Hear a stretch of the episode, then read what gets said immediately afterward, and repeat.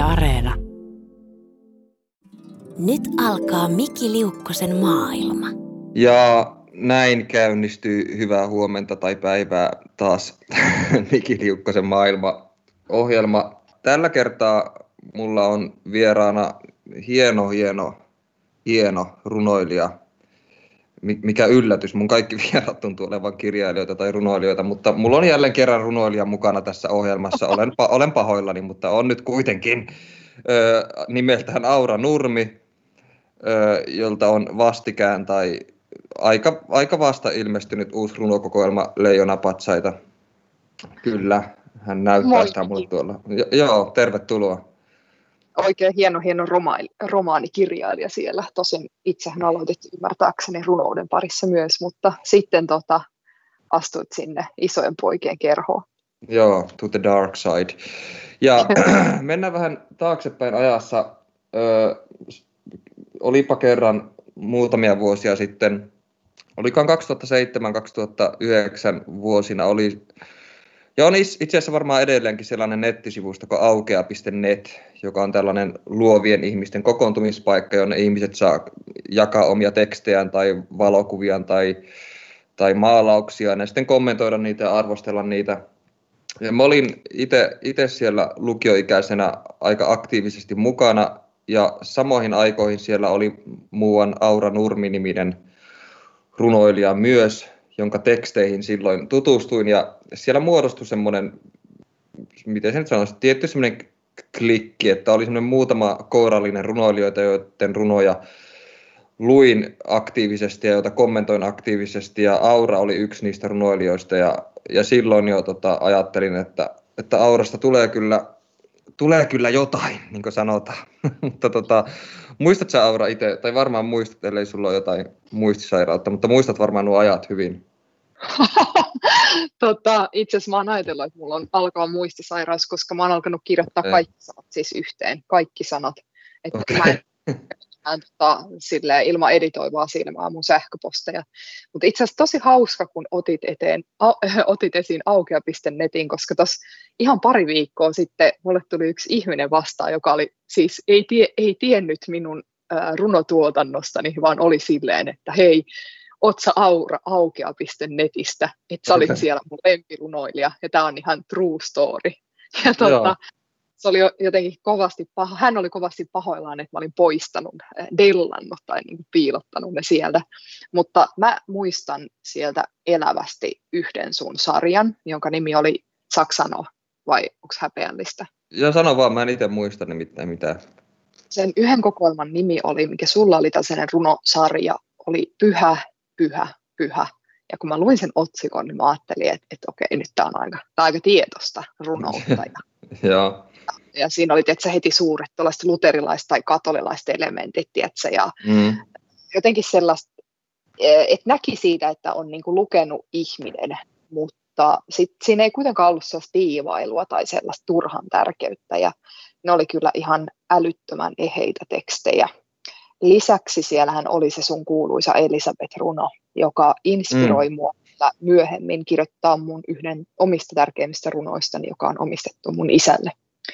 Joten tota, kyllä mä niinku, mulla oli kaksi syytä olla siellä aukea.netissä. Ensimmäinen oli oma hyväisyys. Mä halusin ihan älyttömästi huomiota ja tiedätkö, tekstillä sai nopeasti huomiota. Mä en osannut hirveän hyvin valokuvata tai piirtää tai tehdä oikeastaan mitään muutakaan relevanttia. Niin mä ajattelin, että teksteillä Mhm. jotenkin saa niinku nopeasti sellaista mielihyvää. Ja sitten toinen syy, että mä halusin kopioida ihmisiä. Mä olin ihan totainen kopikat ennen kuin löysin myöhemmin sen oman tyylin ja hylkäsin sen, mitä oli jotenkin oppinut. Mitkä oli sun syitä olla siellä? Öö, No mulla oli lähinnä, mun syy oli ensinnäkin se, että mä en tuntenut Oulusta yhtään muita kirjoittajia.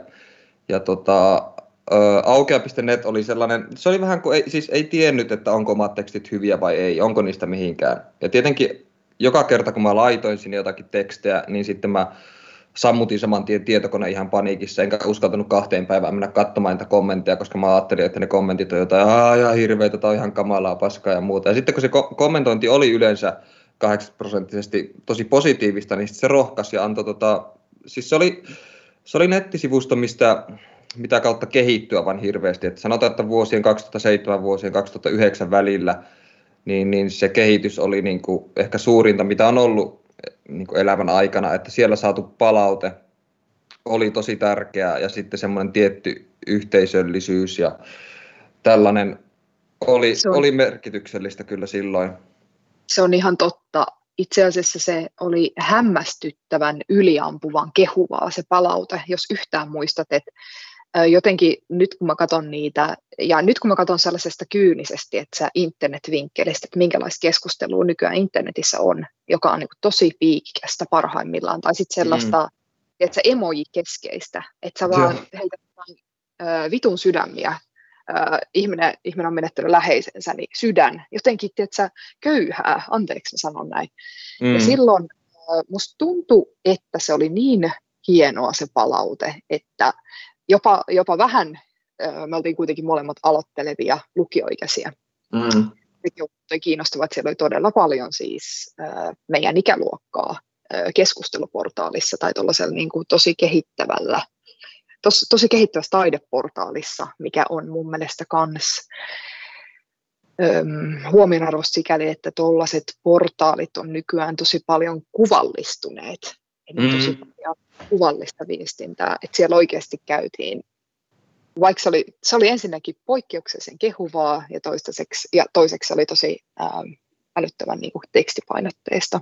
Ja musta tuntuu, että se kehu antoi tavallaan, se ylitsepääsemätön, ylitsevuotava kehuminen antoi itselle inspiraatiota ja voimaa jotenkin itse tuntoa jatkaa sit, se kirjoittamista myöhemminkin. Joo, ja, to, joo, ja siis tuosta tota, nykyajan alustojen tavallaan kuvallistumisesta, niin tulee mieleen, että siis aukea.net, jos nyt siitä vielä jatketaan tässä, niin sehän on niin ulkoisesti aika köykäinen se sivusto.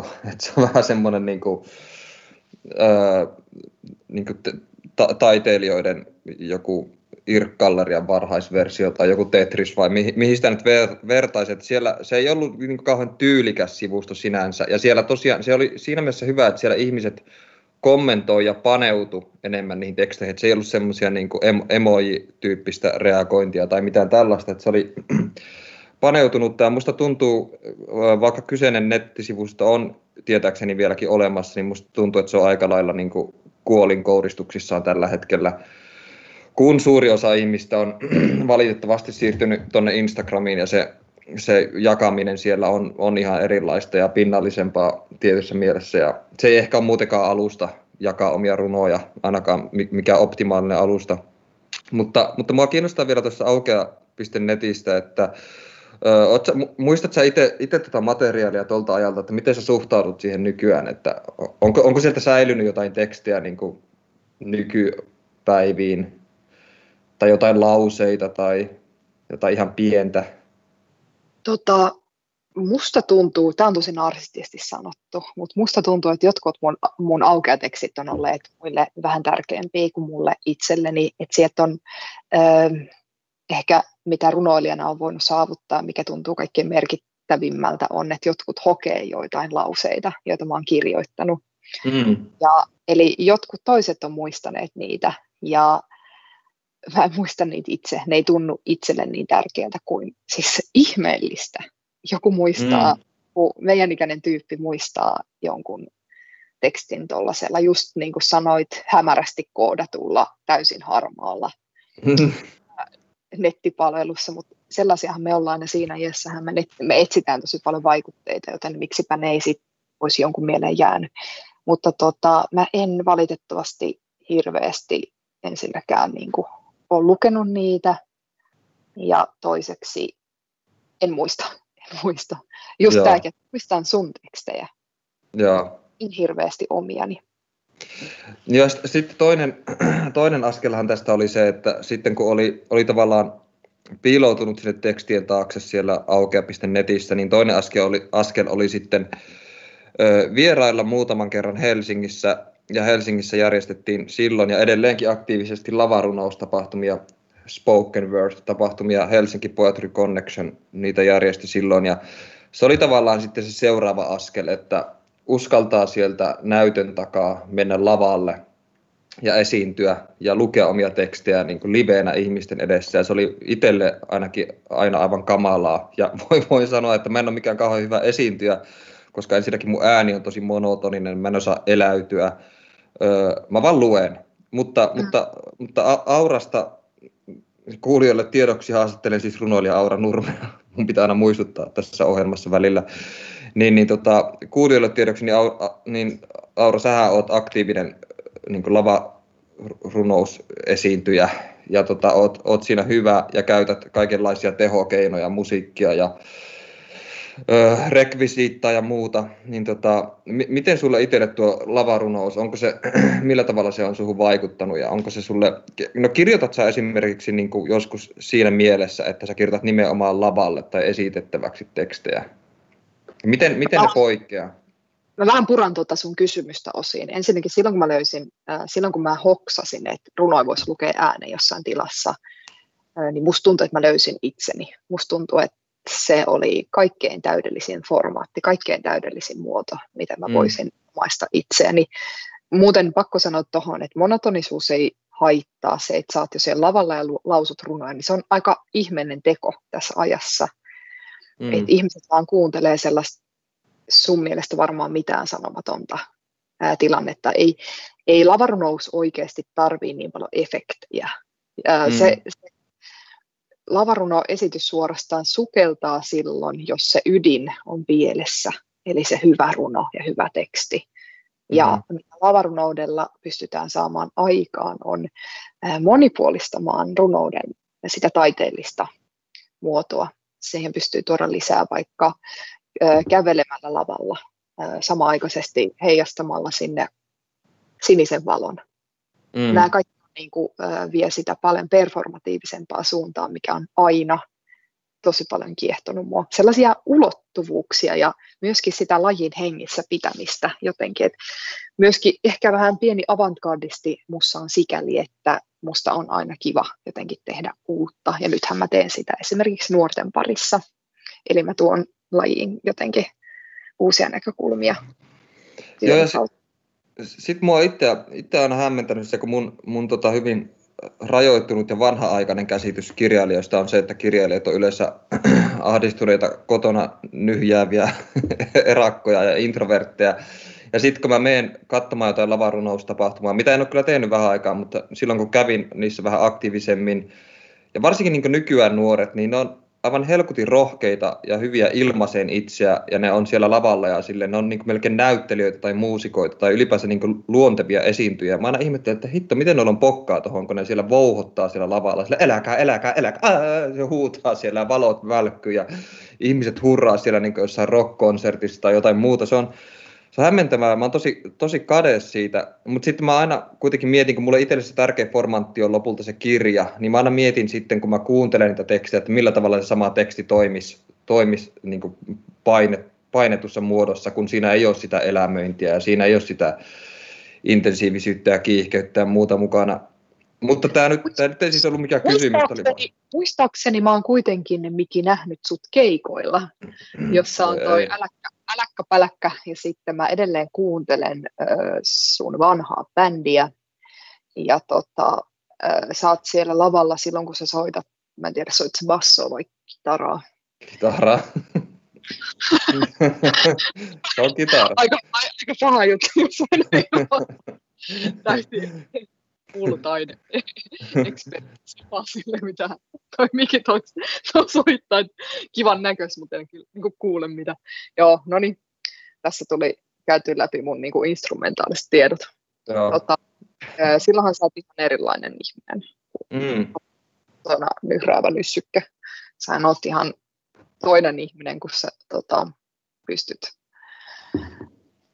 keskittyä siihen taiteeseen. Ja se kaikki lähtee siitä, että sä oot, kes- sä oot aivan niin kuin täysin uh, sen taidemuodon pauloissa. Ja sitten tavallaan sä löydät itsestäsi myös sellaisen rocktähden. Um, täytyy keskittyä siihen tekstiin, um, täytyy keskittyä siihen, mitä on sanottavaa. Ja sen jälkeen se tavallaan se yleisön palveleminen katoaa.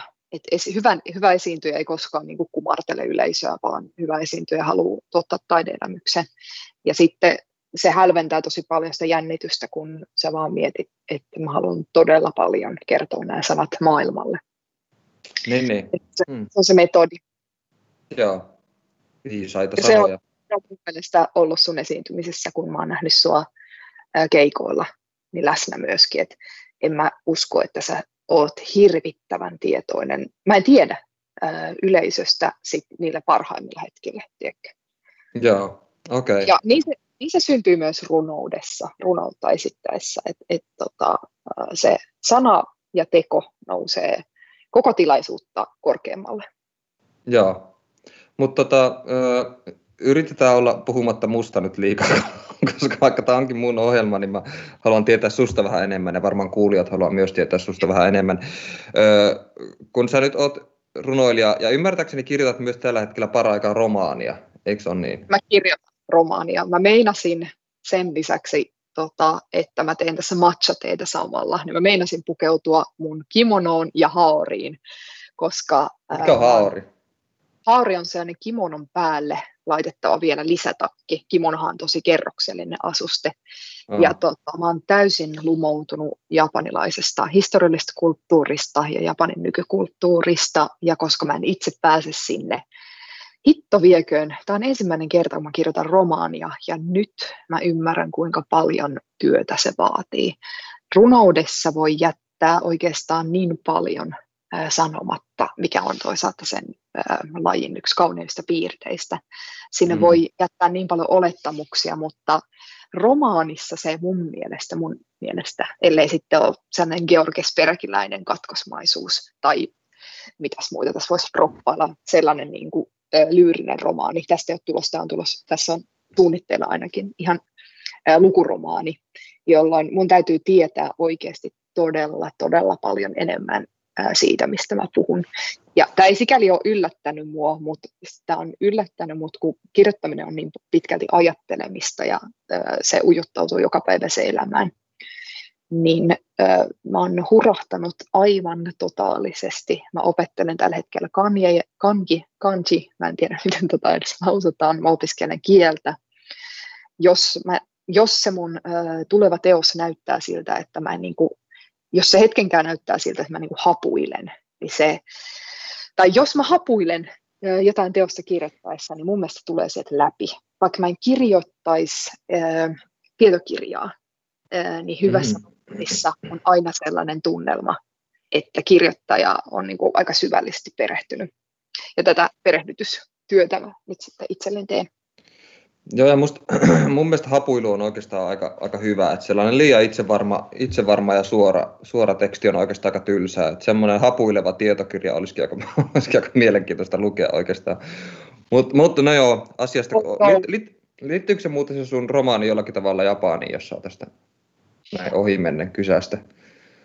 Tämänhetkisen suunnitelman mukaan päähenkilö lähtee Japaniin ja okay. tota, eli sijoittuisi Tokioon Okay. Ja tällaista, mun on aina kirjoitettava asioista, joista mä ensinnäkin tiedän, joita mä niinku rakastan. Se johtuu yksinkertaisesti siitä, että mä kyllästyn siihen kirjoittamisprosessiin muuten täysin. Mä oon nimittäin oikeasti aika laiska tekijä. Oh, ja ähm, mä tota, niin paljon kuin mä kirjoitankin ja niin paljon kuin mä luenkin, niin mulla on vasta kaksi ää, ohuehkoa runokirjaa. Ja, ja tota, oikeastaan musta tuntuu, että mä huomattavasti enemmän fiilistelen elämää kuin tuon sitä koskaan jotenkin sitä kaikkea tietomäärää julki ja sitä kaikkea rakkautta julki. Ja yksi syy siihen on, että mä kyllästyn todella nopeasti siihen, mitä mä kirjoitan. Joo. Eli mun täytyy jotenkin valikoida aihe, jota mä jaksan tietsä, sietää ää, vuoden viiva viisi vuotta. Joo, Okei. Okay. Tota, seuraava kysymys. Kiva. Tämä on niin se onnenpyörässä. Tai en mä tiedä, mitkä siinä on säännöt, mutta miten se menee. No, anyway. On, onko sulla jotain muita tämmöisiä alustoja tai yhteisöjä, jotka on ollut sulle olennaisia sun kirjallisen kehittymisen kannalta? Mulla on tällä hetkellä Maunulan avaruusseura. Eli harrastan Oi siis... ei, mikä se on? Tämä on äh, yksi todella... Sori, mä nauran, mutta se kuulostaa niin hauska. Ei, siis mua nauratti, kun mä loin ton nimen ää, ryhmäni kanssa. No ensinnäkin siis siihen kuuluu, mä oon siinä kaikkein tota, vähiten akateeminen, tai siis näin suomeksi, mä oon kaikkein tyhmin koko porukasta, että silloin tällöin kokoontuu teille silleen, tota, professorit ja lehtorit ja tuplamaisterit ja tota, fysiikan ja matematiikan asiantuntijat, ja me kirjoitetaan avaruusaiheisia science fiction lähtöisiä tekstejä toisillemme luettavaksi.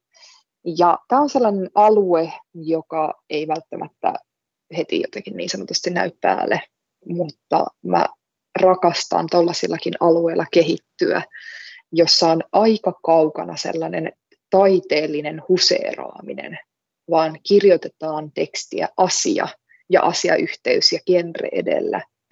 Ja se on vapauttanut mua tosi paljon esimerkiksi viime aikoina egoistisesta ajattelusta, koska sen ryhmän tarkoitus on oikeasti vain työskennellä aika niin keskittyneesti, kun taas runomaailmassa, mikä on se toinen yhteisö, mikä mulla on, ää, niin runomaailmaan kuuluu se näytös, runomaailmaan kuuluu se poseeraaminen ja mm. mä rakastan sitäkin tosi paljon, mutta siinä on tosi paljon kuluttavia piirteitä.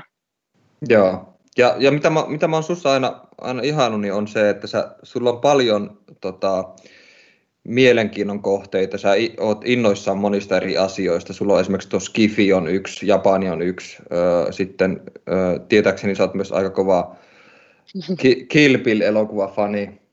Öö, ja No su, sulla on kaikkia tuommoisia niinku, niinku ihme kiinnostuksen kohteita, joihin sä suhtaudut intohimolla ja se on mun mielestä arvostettavaa ja se näkyy, näkyy myös, myös sun teksteissä, koska sun tekstit on kauhean voimallisia.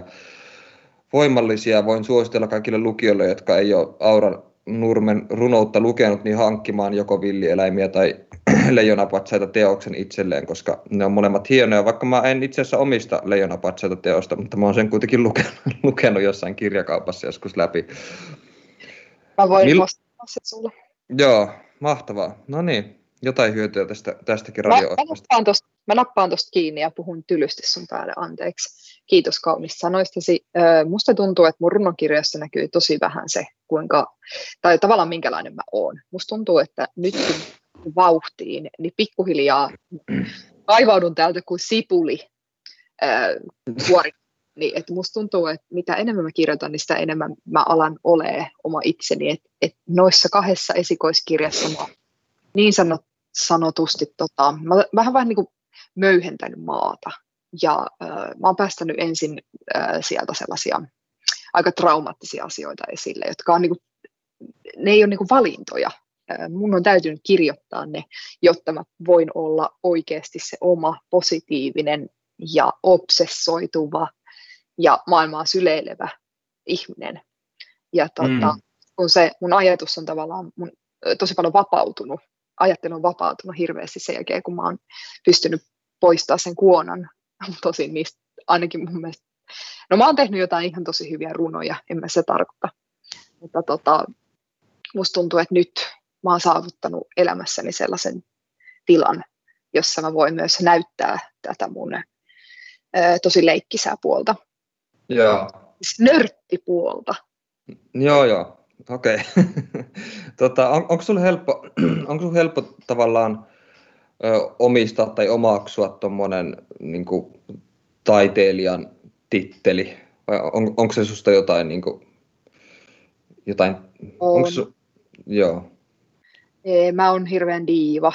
Et, tota, mun mm jokainen, ensinnäkin kun mä opetan, niin mä sanon aina nuorille, että, tai ei ne aina nuoria ole kauhean, että mä puhun niistä kuin jostain mun lapsista, mutta sanon aina rohkaisevasti, että taiteilija on se, joka tekee taidetta, kirjailija on se, joka kirjoittaa. Sä tiedät, että mä oon tosi vastahakon e-, elitismiä vastustava ihminen. Ja jos mä en niin kutsuisi itseäni suureksi taiteilijadiivaksi, niin en mä tiedä, se olisi yksi tavallaan Maailma kyllä, mä aina sanon, että maailma kyllä kertoo, kuinka huono sä voit olla, niin kannattaa kertoa itselleen, että kuinka hyvä on mahdollisesti joka päivä. Joo, mä oon huomannut mun, mun vieraissa tähän asti kaikista, että kaikki on jollain tapaa aika lailla sinut itsessä kanssa ja hyvin itsevarmoja ja onnellisia, mikä, mikä hämmentää mua, koska mä, mä itse ryven jatkuvassa itsesäälissä parha, parhaillaan, johtuen ehkä siitä, että mä en saa tota mun jumalauta tota mun kirjaa valmiiksi ikinä, mutta ei mennä nyt siihen sen, sen pidemmälle piti vaan välihuomiona sanoa, että mä, en ole, mä harvoin olen nähnyt kenenkään, mä seuraan sua Instagramissa tiiviisti, niin harvoin mä näen kenenkään työskentelevän kirjojen saiteen noin tiiviisti ja lujasti. Ja mä en ymmärrä sitä, kuinka voi hypätä teoksesta teokseen. Miten sulla on edes se runko valmis? Miten sulla on se ajatus valmis siitä, mistä sä todella haluat kirjoittaa? Mä en ymmärrä sitä. Mun täytyy itse tosi paljon haudutella just sitä, mitä mä rakastan, mistä mä haluan kirjoittaa ja mistä se rakkaus myöskin näkyy lopputuloksessa. Niin. En sano, että sulla ei olisi tätä, mutta tota, tämä on vaan niin kuin sulla tiedoksi. Tämä on Miki Liukkosen maailma. Ja tässä noin ö, puolen tunnin kohdalla muistutettakoon kuulijoita, että kuuntelet Miki Liukkosen maailmaa ja on nyt haastellut tämänkertaisessa jaksossa runoilija Aura Nurmea, jonka kanssa ollaan puhuttu ylläri, ylläri runoudesta ja kirjallisuudesta ja vähän Japanista ja öö, jostain Maanula Skifi-seurasta. Ja, ja, tota, Seura. Aa, Maanula avaruusseura, anteeksi. Joo. Tota, on, on, mikä on sun mielestä tyhmin, sä puhuit tuosta elitistisyydestä ja muusta, niin onko sun mielestä jotain niin kuin, tyhmintä tai tuhoisinta taide, taiteilijamyyttiä, josta sä haluaisit irtisanoutua? Mä haluaisin, että taiteilijat itse purkaisi sitä, niitä taiteilijamyyttejä esimerkiksi.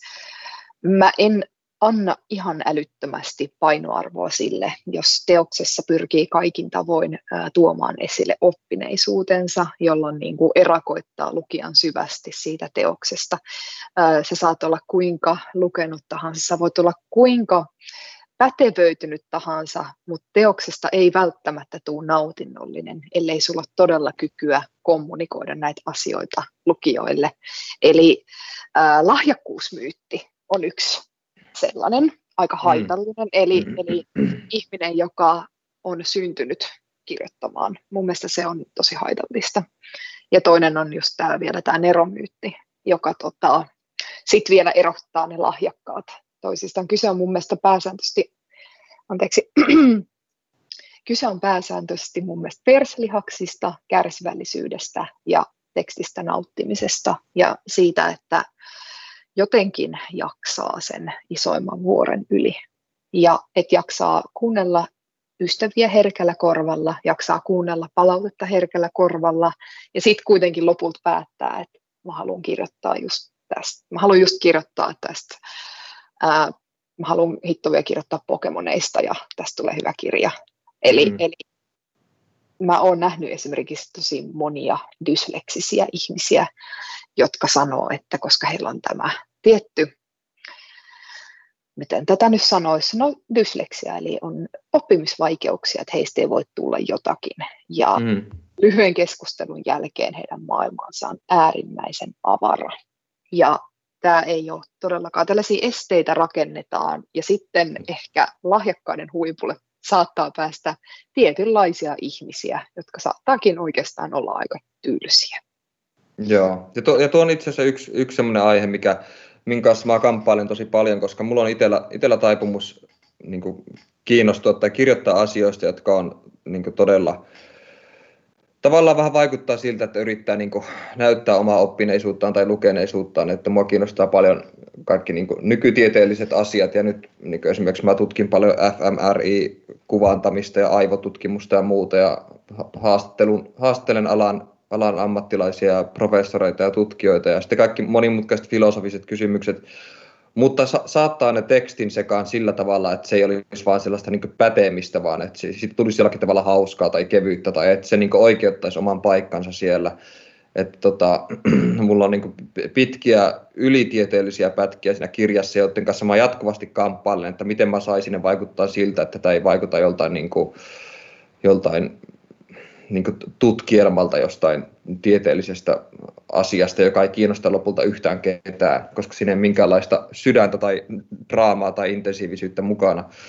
Ja se vaatii mm. ihan oma, omanlaisensa niin työskentelytavan ja mielentilan ja tietynlaista lahjakkuutta saavuttaa siihen jonkinlaista keveyttä, siis miten saada keveyttä johonkin niin aivotutkimus, niin aivotutkimukseen tai johonkin magneettikuvaukseen, tai kirjoittaa siitä humoristisesti tai surullisesti tai miten vaan kiehtovasti, niin se on, se on haasteellista kyllä. Niin, mutta tuossahan on, sä selitit on just täydellisesti auki. Sä suhtaudut siihen ihan toisella tavalla, koska joskus, jotkut saattaa kirjoittaa aivotutki, aivotutkimuksesta ja jättää sen siihen ja odottaa mm. hirveästi selkään taputtelua. Mutta mm. sulla on se, äh, kirjallinen se taito, että sä, sä, et siis, äh, sä nöyryt sen aiheen edessä. Ja lisäksi mä en tarkoita sitä myöskään, että kaikki aiheet täytyisi olla vaikka populaarikulttuurista, mm. äh, vaan äh, just just näin sä saat kirjoittaa oikeasti missä tahansa. Toi Pokemon-vertaus oli vähän hassu, mutta piti toimia vaan rohkaisevana, koska sitten samalla me myös tunnustetaan se, että Pokemon on kaikille ö, huomattavasti tuttu. No ei ehkä sulle. niin, tota, Joo, ei. niin, mutta tota, ö, näin, joo. Mutta suhtautuminen ratkaisee hirveästi. Ja mun mielestä kaikkein paras taide on kommunikatiivista. Ja vaikka ei olisi, niin hirveän paljon taiteilijan asenne ja sellaiset henkilökohtaiset tyylivalinnat on niitä, jotka tekee siis teoksesta tosi nautinnollisen lukukokemuksen. Mm, totta. Joo. Tota, mennään vähän tuohon sun uusimpaan, viimeisimpään runokokoelmaan Leijonapatsaita, joka tuli, eikö se tullut Otavan kautta? Joo, se tuli Otavalta tammikuussa 2020. Okei, okay. Joo, mä muistin, että se olisi tullut niin kuin paljon myöhemmin, mutta okei, siitä on jonkun aikaa kuitenkin. Mm. Joka tapauksessa sai loistavan, loistavan vastaanoton ja, ja tota, se on mennyt hyvin läpi ja ollut niin kuin, ymmärtääkseni aika myyty, varsinkin runo, runokirjaksi, mikä on hieno juttu. Ja tämä, tämä sun kokoelma siis kertoo aika paljon sun lapsuudesta, joka oli osin aika traumaattinenkin. Ja tota, mi, miten, miten pahalta tai hyvältä se, sen kirjoittaminen tuntui? Oliko se vaikeaa? Oliko se helpottavaa? Esikoiskir- esikoiskokoelman kirjoittaminen oli huomattavasti vaikeampaa, koska mä en osannut varautua siihen vastaanottoon ja kuinka jotkut, esimerkiksi jotkut toimittajat saatto jotenkin skandaalinkäärisesti hakea kaivella asioita, joista en ollut valmis puhumaan, mutta Leijonapatsalla oli helpompi sikäli, että se on todella paljon siis, mä puhun valehtelusta, mä, äh, mä liiottelen ihan koko ajan ja ähm, olen sanonut aiemminkin, että tässä nämä äh, henkilöt, jotka seikkailen, ne on aika kuuleja tyyppejä, ne on kuuleja 15-vuotiaita ja mä oon, mä oon se, joka on tarkkailu heitä vaan etäältä, ja vaikka heille olisi käynyt kuinka hullusti niille päähenkilöille, niin mä oon ollut se reuna, joka vaan silleen, että wow, ihan sairaan siistiä. Että mä oon halunnut kapseloida tänne sellaisia tietynlaisia, tota, jos muistat tällaisen pissisilmiön, mm-hmm. puhuttiin pissistä, niin mä oon halunnut kapseloida sellaiset pissikset mun kirjaan, joiden oikein sitä todellista kipua ei ehkä sitten ole kukaan huomannut, koska ne on niin kovia muijia. Mm. Ja, ja tota, um, oma elämänkerrallisuutta siinä on sen verran, että on sijoittanut sen Hankoon, jossa on tosi paljon lapsuudessani vierailu. Ja sitten siinä on tietenkin se perspektiivi, että vähän on ihan superköyhistä oloista ja nöyry, suorastaan nöyryyttävän köyhistä oloista. Niistä niistä oli, ne, ne oli sellaisia asioita, joista oli kyllä vaikea puhua, koska mä ajattelin, että nyt kaikki näkee tämän kurjuuden ja tämän niin kuin, että vielä 2000-luvullakin ää, jotenkin on ollut tällaisia olosuhteita ja mä tunsin mm. todella pahaksi kerjäläiseksi. Ää, että se on kyllä tosi tunnistettavaa, että me asuttiin suurperheenä yksiössä ja siellä ei ollut mitään ainakin tämä oli yhden kesän kokemus, mutta se oli ihan helvetillinen kokemus, että samalla kun yritti kasvaa aikuiseksi tai teini-ikäiseksi, niin oli jotenkin kaikkien nähtävillä ja se mm. on varmaan tehnyt musta aikuisena tosi yksinäisyyteen tappuvan luonteen, että mä en halua kyllä sitä paskaa, kiitos enää ikinä. Mutta mut, tota, nämä päähenkilöt, jotka niin vaikka harrastaa siellä seksiä jossain pusikossa, niin sen ole silleen minä. Että, mä olin se, joka oli vaan silleen kannustamaan siihen. Kauheat ei voi näin sanoa, mutta siis sellainen on teini-ikäisen mieli. Ei välttämättä taju mikään haavoittavaa, vaan sillä, että niin kuin otetaan vastaan se, mitä niin kuin tulee. Ja kaikki huomio on ymmärtääkseni ainakin sen ikäisenä ollut tosi jees. Joo, ja, ja kun sä käsittelet tällaisia niin kuin, suht vaikeita asioita ja myös henkilökohtaisia asioita, vaikkakin liioitellen välillä ja niin edespäin, niin onko, onko kuitenkin jotakin sellaisia ö, teemoja tai aiheita tai muistoja tai juttuja, mistä sä et pysty yksinkertaisesti kirjoittamaan, vaikka sä haluaisit? Onko sulla jotain sensuuria? Mulle ei ole. Mulle ei ole. Um, okay.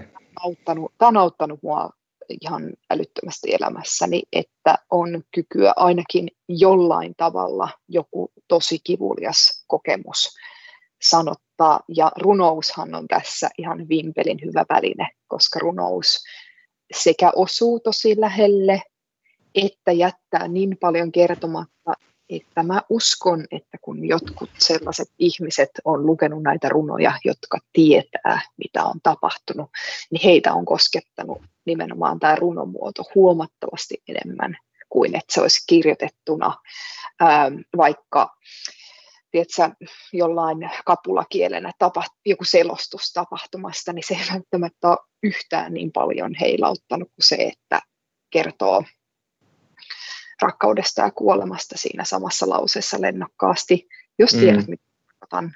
Runoushan on ymmärtääkseni se kieli, joka sitten lopulta jää, kun ei ole oikein mitään muuta sanottavaa. Joo, se on hienosti sanottu. Tota, sä, sä työskentelet myös paljon nuorten kirjoittajien kanssa. Kerro, kerro vähän siitä. No se on, sellaista, se on sellaista ihailua ja jumalointia. Et, ähm, musta Joo. tuntuu, että nykynuoret äh, niin kovassa puristuspenkissä kuin ne onkin, on paljon valmiimpia kirjoittajia, paljon valitettavasti myös tietoisempia maailmasta, paljon valistuneempia, paljon parempia. Heillä ei ole, heillä on ensinnäkin sellaisia ystäviä, joita mä olisin kauheasti halunnut myös, että ensinnäkin mä en ole, mulla ei ollut niin kuin, mm, tai se oli tosi sukupuolittunutta lapsena, minkälaisessa porukoissa hengas, mutta nyt kun mä katson tämän päivän nuoria, niin öö, eri sukupuolten välillä on sellaista mahtavaa, öö, törmäämätöntä kunnioitusta ja keskustelua. Ja esimerkiksi jotkut poiksi aloittamani ää, nuoret niin pystyy paljon paremmin ilmaisee omia tunteitaan lähtökohtaisesti.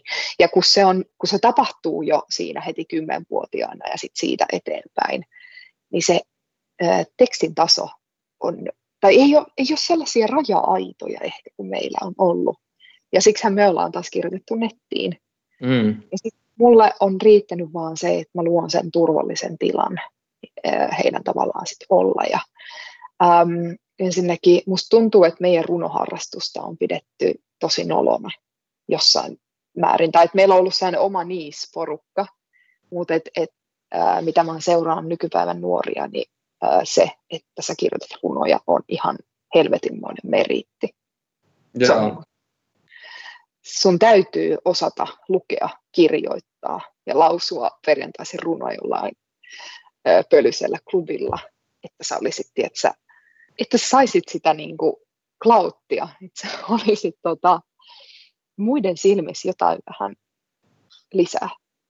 Joo, ja sitten sit tuossa tulee mieleen tosiaan se, että, että nykynuoret on tosiaan ö, täysin erilaisia kuin tai se maailma on ihan erilainen kuin silloin, kun itse oli nuori yläasteella tai silleen, että joku runojen kirjoittaminen oli tosiaan tosi outo juttu. Ja semmoinen niin feminiinisyys ja maskuliinisuus, niin tämä raja-aita oli paljon selkeämpi. Että jos sano 14-vuotiaana, että kirjoittaa runoja, niin se oli heti silleen, oot sä homo? se oli niin kuin heti, heti sellainen, se oli niin joku juttu silloin. Ja ny- nykyään nuoret on niin niin erilaisia, niin outoja. Eihän edes dokaa nykyään, että se on vähän outoa, mutta, to, mutta kuitenkin jotenkin, jotenkin kehittynyt parempaan suuntaan. Tai ainakin noin jotenkin, miten se nyt sanoo, se väripaletti on laajempi. Mutta okei, sä oot siis tekemissä nuorten kanssa ja, ja nuorten kirjoittajien kanssa. Ja tota, mulla itsellä on minkä, minkälaista Mä kosketusta? Niin, niin Mä sano voin vaan. vielä ihan niin kuin, äh, kertoa, siis mä teen nuorten open micia. Äh, Ah. Se on koronan takia tauolla nyt, mutta meillä on äh, nyt lokakuussa tulossa ilmastoaiheinen ilta. Vähän silleen surettaa, että tota taas jo- joudutaan niin kuin laittaa nuoret asialle, kun puhutaan ilmastosta, mutta anyway. Tota, äh, ja sitten mä opetan myös tosi usein tuollaisissa nuorten kirjoittajaryhmissä. Mä olin itse asiassa hiljattain Oulussakin vetämässä nuorten kirjoituspajaa, ja ne on No niin niin. mun suosikki tota, ö, opetuskohderyhmä. On, se on, ne on tosi ne on pelottava hyviä. Me, me ollaan ihan kohta oikeasti lirissä, että tota, tavallaan kun aikuiset on luovuttanut sellaista intellektuaalista elämästä ja aikuiset on jotenkin luovuttanut ajattelemasta ja ö, ne ei usko mihinkään. Ne on niin kyynistyneet ja tota, samalla nuorten se tietoisuus ja aktivismi ja ponnistelu on vaan kasvaneet. Ja se on se, on se porukka, jota kannattaa tosi niin herkällä korvalla kuunnella. Et, et tota, se, se, on niin vapautunutta nykyään se meininki siellä ja samalla niin älyttömän, tota, älyttömän vaativaa tässä nykyisessä niin kuin ilmapiirissä. Joo, Oulu mainittu, jee. Mutta, mutta tota, ootko, sä, oot sä huomannut jonkin, jonkinlaisia ihme, ihmeellisiä vaikutuksia, mitä kirjoittamisella on ollut nuorten elämässä? Sukupuoliroolit, mä sanon taas, on tosi paljon muuttuneet ja sukupuolistereotypiat on murtumassa ja myöskin tällainen äm, monin tavoin, musta tuntuu, että nyt me aletaan oikeasti lähestyä. Maailma on nimittäin niin synkkä, että se teksti, mitä tulee, niin se on kaikilta muodoiltaan todella kokeilevaa. Siellä on sellaista historiallista ymmärtämistä, muotojen ymmär, ymmärtämistä, mutta sitten se on tavallaan myös tosi vapaata musiikin, rapin, spoken wordin, puhekielen ja myös ihan niin kuin kirjoitusasun puolelta, että et se elää kyllä todella mielenkiintoista elämää. Sitten myöskin mediat on tässä paljon mukana. Sanoit aiemmin, että ei sovi Instagramiin runous, mutta että siellä on ihan älyttömästi runoustilejä. Eli tällaiset, tavallaan tällaiset rajoitteet sitten taas ylhäältä muokkaa. Joo. Tot, äm, se on kyllä todella, todella muovailumahamaista ja aika omalakista ja todella myöskin henkilökohtaista useimmiten. Joo. Ei niin kuin pelätä enää ä, paljastaa omia herkkyyksiä. Ja sä, jos sä puhut, puhut nuorista muutenkin aika lailla yli, ylistävän sävyyn ja, tollaan, ja näet, että, että ne on niin kuin älyttömän tiedostavia ja, ja jotenkin parempia kuin ne nuoret, joita me oltiin silloin aikaisemmin. Mutta eikö, eikö siellä kirjoittajaryhmässä ole yhtään sellaisia ihmisiä, joista sä ajattelet, että ei vittu mikä ääliö? Eikö siellä ole yhtään sellaisia niin idiootteja? No ei. Eikö?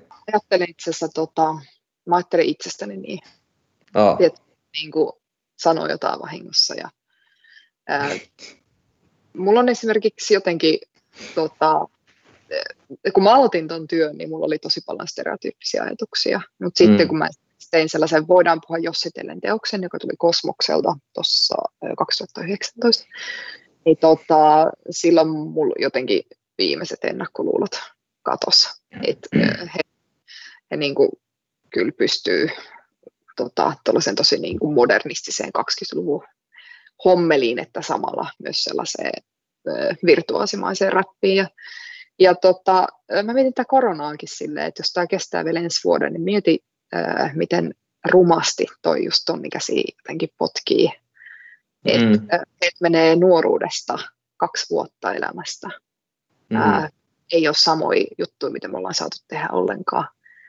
Ja sitten kun tämä koronapaska on ohi, niin sitten tulee ilmastonmuutos ja muut tavallaan, että se poliittinen ilmapiiri, missä he elää, niin on tosi julma, tosi raadollinen ja se tulee niin kuin kaikkialta läpi, koska näähän on somessa sitten kuitenkin ihan koko ajan on silleen niin kuin, ö, tosi digi. mm, Se Mm. niin kuin heidän maailmansa, jos meillä on niin kuin tietyt ulottuvuudet, niin heidän maailmansa on tosi someulottuva ja Joo, ei mulla oikeastaan, ei tuu niitä ääliö, niin kuin ei, ei, ei tuu. Sä varmaan kuuletkin siis itse mun äänestä, että et pysty olemaan tässä ihan vilpitön. Päinvastoin, mm. niin kuin meikäläisten ikäisiä, niin siellä on niin kuin tosi paljon vastustusta, vaikka että mitä mä ehdotan tai jotain, ne on silleen, että älä tuokka puhuu. Joo. Jotenkin äm, sellaista kaavoihin kangistumista, josta ei sit voi päästää irti. Että kyllä siellä on niin kuin aika nälkäistä porukkaa. Totta kai niin kuin matka on vasta alkamassa monella, mutta sepä, se, sellaista se oli munkin kohdalla. Tämä on Miki Liukkosen maailma. Öö, ilmastonmuutos, korona. Öö, ettei nyt ihan vajota epätoivoon ja masennukseen, niin jatketaan vähän aiheessa eteenpäin, tai aiheista, aiheessa. Mä en osaa enää puhua, ihan sama. Tota, öö, sä teet muutakin kuin kirjoitat, sä harrastat balettia. Kerro, Joo. kerro vähän siitä, mitä, mitä, mikä tässä baletissa kiehtoo, mitä se sulle antaa? Tämä on varmaan yksi näistä mun obsessioista.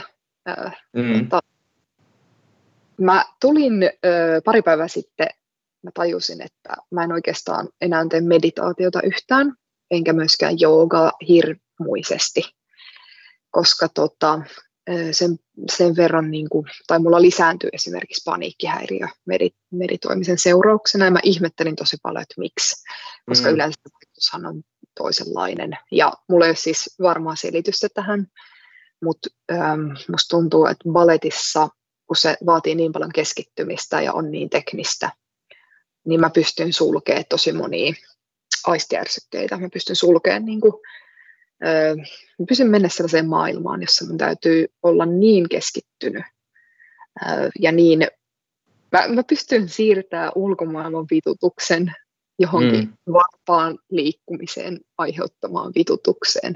Ja se on tosi hienoa. Ja ää, mä tykkään myös klassisesta musiikista tosi paljon. Ja nykyään mä mietin, kun mä kuuntelen klassista musiikkia, että jotenkin tulee mieleen valetin variaatio- variaatioita. Ja tulee esimerkiksi mieleen, kun kuulee jonkun sellon tietynlaisen venytetyn äänen, niin mä tiedän todennäköisesti, miten se tanssitaan lavalla. Et se on jotenkin okay. kasvat. Siinä on yleensä aina sellainen tarjoava liike, venytetty liike, utelias, ää, jonkun toisen karakterin luokse käveleminen. Ää, se vähän niin kuin tuossa japanin kielessä ja kulttuurissa, niin balletista keksisi saman tien niinku tavallaan top 100, miksi Mm. se on hienoa. Ja se on myös tosi historiallinen ja uh, tosi Joo. kiva kaikin puoli. Joo, ja mä, mä luulen, että tuossa, että sä oot saanut meditoinnin kautta jotain paniikkikohtauksia tai muuta, niin siinä voi olla kyse myös siitä, että siinä tavallaan tulee myös enemmän tietoiseksi omista tuntemuksista, ja kun niitä käsittelee ja ei ole voimavaroja käsitellä niitä, niin se, niin se intensiivisöittää sitä tuntemusta, ja tavallaan se ei riitä, että sitä käsittelee tai se hengittää pois, vaan yksinkertaisesti ei, ei, ei ole voimavaroja siihen. Ja sitten kun taas paletissa, joka on fyysinen suoritus, niin se pakottaa sen mielen ulkopuolelle ja keskittymään siihen fyysiseen suoritukseen. Että siinä mielessä joku, vaikka joku halkojen hakkaaminen on varmasti voisi olla parempi vaihtoehto meditaatiolle, jos on taipuvaista romahtaa kesken, kesken hitaan hengityksen. mutta, mutta joo, tuo, tuo on hieno ja, mä- ja kuten Olet varma- oikeassa. mm. Sanoit tosi hyvin. Joo, ja, ja, ja tota, mulla on ollut tässä ha- haasteltavana myös kirjailija Meiju Niskala, jonka kanssa muistaakseni puhuttiin myös baletista silloin, ja, ja sanoin Meiju Niskalalle, että on itse aina ihaillut balettitanssijoita ja, ja tota, niin haluaisin harrastaa balettia, mutta musta ei nyt vaan jostain syystä ole siihen, koska mä en vaan saa sitä askelta otettua siihen hommaan. En tiedä miksi, mistä johtuu, mutta ihailen kovasti ja hi- hienoa, että harrastat palettia. Mutta tota, ihan näin lopuksi, paljon meillä on aikaa, on meillä aikaa vielä tässä. Mä, mä kysyn vielä sulta, että tota, olisiko jotain muita harrastuksia, mitä sä harrastaisit, jos sä uskaltaisit harrastaa niitä harrastuksia, jos sä uskaltaisit? Itse asiassa ihan ensiksi tota, mun pitäisi varmaan luopua aika monesta. Se voisi olla aika viisasta ja valmistua vaikka yliopistosta. Eikö sulla ole niin paljon, kun sulla on tuossa Skifi-seuraa ja balettia ja nuorten opettamista ja lavarunoutta ja Mutta tiedätkö, siinä on yksi iso syy, kun mulla ei ole kovin läheisiä perhesuhteita. Joo. Kaverit ja mielenkiinnon kohteet luo mulle hirveästi turvallisuutta. Ja Mm. tota, mä saan sieltä ystäviä. Ähm, musta on tosi olennaista, tai siis, että ne on vähän niin kuin mun frendejä. ja, ja Mm. sieltä tulee sellainen perusturva asioista, joihin on hurahtanut lapsena. Joo. Ne on niitä asioita, joita mä muistelen, kun muut ehkä muistelee vaikka jotain tapahtumia perheen kanssa tai traditioita tai mitä, mitä liian syyslomaan viettoja ja matkustelua tai en mm. tiedä. Mm. En tiedä, kun ei ole sitä niin kuin, ihan sitä. On mulla tietenkin siis kivat välit sisaruksiin, mutta siihen se jää. Ja, ja tota, jos mä oon niin kuin, lukenut lapsena Richard Scarin maailmaa, mm-hmm. mä edelleen saan siitä sellaisia lämpimiä tunteita, joita mä en saa ehkä muista asioista. Ja tämän takia mä oon ihan kuin keräilisin että se pehmäleluja sänkyyn, niin, niin mä keräilen itselleni mielenkiinnon kohteita. Ja Joo. Myöskin totta kai utelias luonto, kyllä se on niin kuin tosi tärkeä kirjailijalle. Että sä rakastat maailmaa ja onhan sulla ihan sama, kun sä niin. tota, löydät näitä uusia asioita. Ja mä luopuisin, mä harrastaisin mitään. Mä, jos mä uskaltaisin, mä luopuisin jostain hiljenty, hiljentyisin. Okei, okay. se olisi sun harrastus, luopuminen. Joo. Ö, ihan, ihan näin loppuun. Voisit sä, viitisit sä lukea meille jonkun sun runon sun uusimmasta kokoelmasta? Joo. Tämä tulee vähän puun takaa, toivottavasti sä oot jotenkin vara- varautunut tähän. Kyllä, kyllä mulla on sen verran tota, taustaa tässä. Joo. Äiti ja minä saamme palkallista sesonkityötä. Meistä tulee hyttisiivooja Etelä-Sataman ison risteilijän. Sellainen työ, että pitää olla tosi pohjalla harkitakseen mitään vastaavaa, joku sanoo äidille jukeboksin kajossa. Perehdytyksessä lusikoimme kakkua hotellin regatan hienossa auditoriossa. Työntekijänä olen keskinkertainen, muut joutuvat siivoamaan kaiken perässäni, rystyseni menevät lakanoiden kiristämisestä verille. Lopulta minulle sanotaan, että ota sinä imuri, sen homman tyhmäkin osaa. Tauolla istumme keskikannen portaikossa. Muut tupakoivat, minä en uskalla, istun äitini rinnalla. Koko laiva on kääritty askelet pehmentäviin kokolattia mattoihin. Hyttien ovet avautuvat ja sulkeutuvat kuin jäykät puutarhasakset. Alimmassa kerroksessa matun sävy on syvän purppurainen, kuin joka synti ja kaikki hullut murhat tapahtuisivat siellä. Yläkerran karvaan on painettu keltaisia kolmioita ja turkooseja ympyröitä. Se on freesiä. Vuoropäällikkö nostaa käsityyhen paperilla mandariinin kuoren lattialta vielä siinä vaiheessa, kun hänet on jo käytännössä erotettu.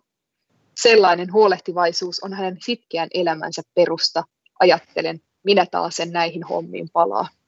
Kesä taittuu ensin sinisenä, sitten keltaisena, sitten uneliaan oranssina. Syksyn tuloa ennustelee lämpimien sadekuurojen virta. Äiti kulkemassa yhä syvemmälle risteilijän sisuksiin on viimeinen muistikuva meistä kahdesta yhdessä. Niin kauan kuin näkee meren, voi elää vielä yhden päivän, hän sanoo. Hän kurkistaa hytin sameasta ikkunasta ja näkee laivan teräksiset vinssit. Siis ihan, ihan loistava runo ja tota, hieno lopetus jaksolle muutenkin ja kiitos paljon haastattelusta Aura kiitos. Nurmi ja inspiraatiota ja onnea kirjan kirjoittamiselle. Kiitos ja samoin sulle. Tämä oli Mikki Liukkosen maailma.